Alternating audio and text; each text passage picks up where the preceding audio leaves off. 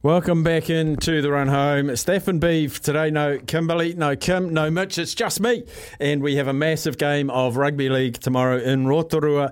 The Māori All Stars taking on the Indigenous All Stars. I think it's a fantastic game. Very much looking forward to it. And we have the commentary live here for you to enjoy. And joining us now, one of the Indigenous All Stars, uh, Jamayne Taunoa Brown, joins us. Uh, welcome in, Jamayne.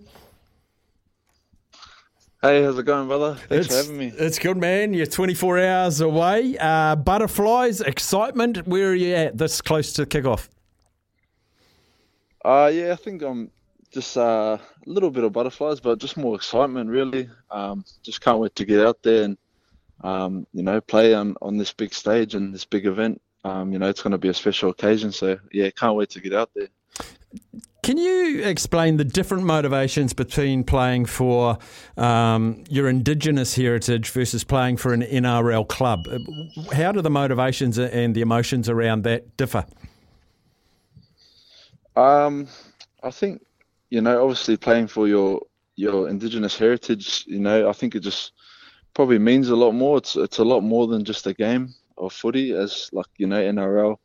Um, you sort of just play every week, and it's just um, you know, you're just going out there, sort of not playing for yourself, but there's not as much um, motivation, I guess, as your heritage. You know, we're going out there and um, playing for our culture and our people and uh, everyone that's come before us. So there's a lot more motivation uh, for this game, yeah, for sure.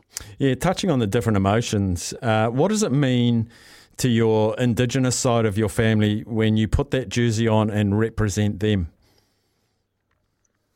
Oh, you know, just just seeing how proud it makes them.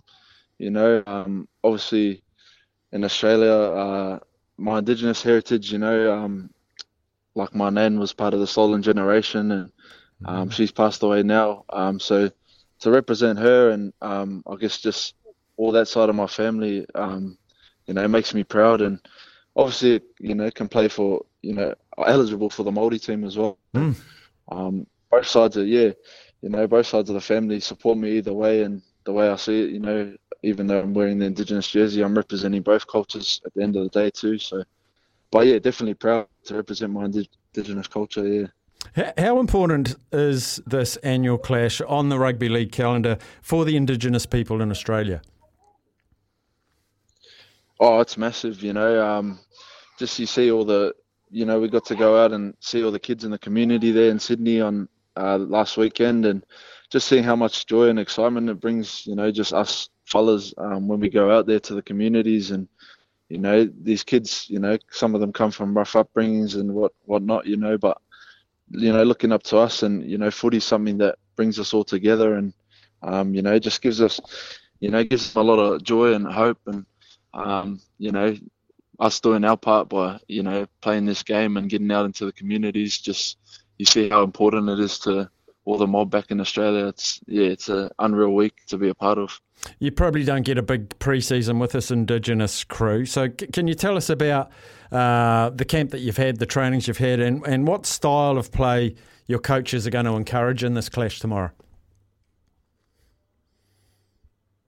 Yeah, obviously, you know, it's a lot to try to, you know, cram everything into a week. Um, you know, it is a pretty busy week. Uh, but it's it's been one of the most enjoyable weeks you know I've had, and this is my fourth All Stars now, but this has probably been the most enjoyable camp. Um, we've just done a lot of a lot more culture and you know learning about our culture and embracing it more.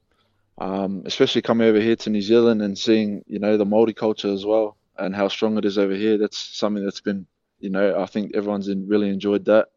Um, but it's been yeah a great camp. Um, I think training wise you know, our coaches have just like we know we've got the talent and the ability there. We've got all the players. Um, it's just about that connection, really, and um, you know, we've built that throughout the week in, in camp by just getting to know each other um, and just going out there and playing. We know, we know we know how to play the game, so it's just staying connected during the week and hopefully take that onto the field. And of course, you've got Māori heritage as well, sort of a foot in both camps. So you'll appreciate the strength and the pride of Māoridom in Rotorua, the venue for this All Stars game. What are you expecting from this Māori All Stars team? Oh, you know, I think, you know, um, being back here in New Zealand for them, you know, um, they'll have they'll they'll lift another level for sure. Um, getting to play in you know in front of all their their family and their whānau back here, um, you know I know that'll be pretty special for them, and um, you know I'm expecting them to come out you know firing. So we just got to be up for the challenge, and I, I think we can do it. Yeah. I want to ask you a non rugby league question on our departure. Jamayne uh, Taunoa Brown joins us. Yep. Do you follow a Super Rugby team at all, and or or a favourite sort of Super Rugby player or international rugby player that you quite enjoy watching?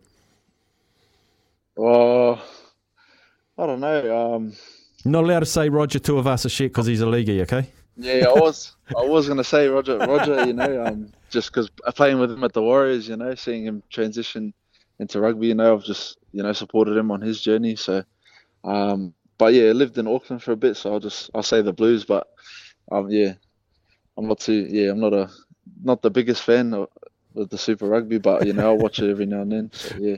Good man, Jamayne. Look, I know you're going to represent your family, uh, the whole indigenous indigenous community, which all comes through through you wearing that jersey. Um, it's a very proud game for a lot of you, I know, and I, and I enjoy watching your passion. So enjoy tomorrow night, and we wish you all the very best. Yeah, thanks, mate. Thanks for having me. Appreciate it. Brilliant, Jamayne Taunoa Brown.